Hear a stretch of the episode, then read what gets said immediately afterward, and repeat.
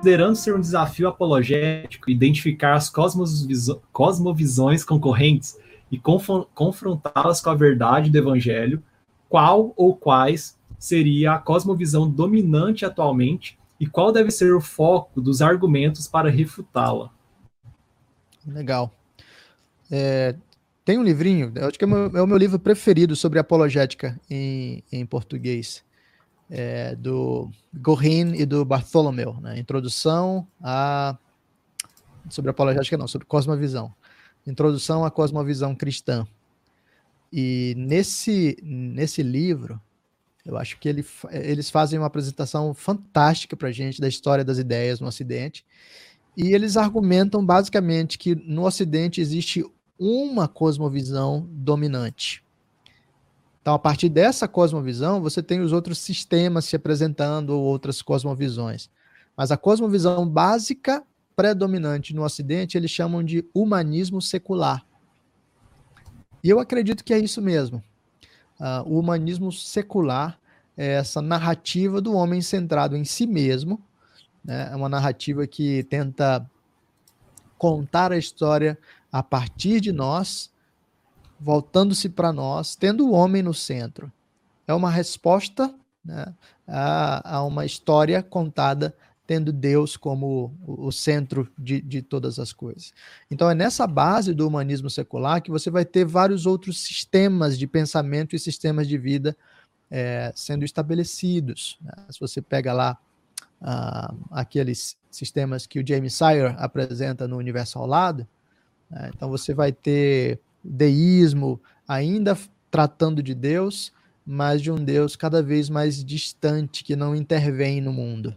É, então o homem tem que viver por, por conta própria. Né? O universo se organiza na base das suas leis.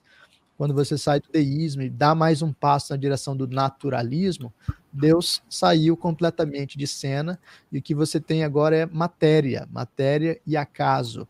É, matéria e acaso é, ainda demonstram falta de propósito no mundo.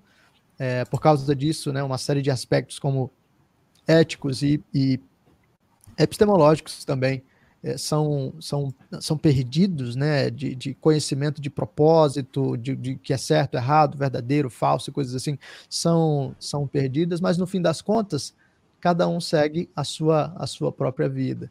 Quando você olha para o existencialismo, você tem uma lógica semelhante de que é, a, a, o mundo é absurdo, a vida é absurda, e você abraça o absurdo, e agora cada um vive como quer. Uns vão tentar construir sentido para si, outros vão desistir totalmente de sentido, mas ainda assim é o homem contando a sua própria história. Então, eu, é, o hedonismo, né, você vai ter o homem buscando o seu próprio prazer, sei lá, escolha o sistema e, de certa forma, você vai ter essa mesma base de um humanismo secular direcionando é, a vida das pessoas. Então, a, a, nossa argumentação ou a nossa interação com as pessoas deve tentar demonstrar como, é, na base do humanismo secular, o homem jamais conseguiu estabelecer a sua própria plenitude.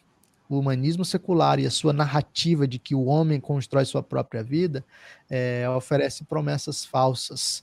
E cada homem que tenta se estabelecer na base das próprias pernas acaba, acaba frustrado na vida.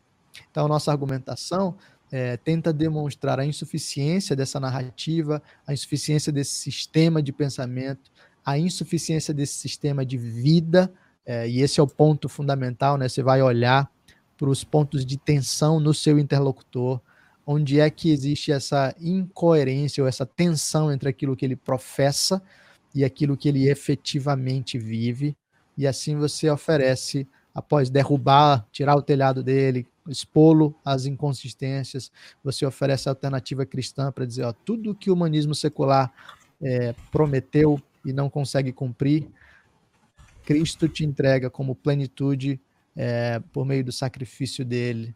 Se arrependa e creia nele. É, esse é o caminho fundamental.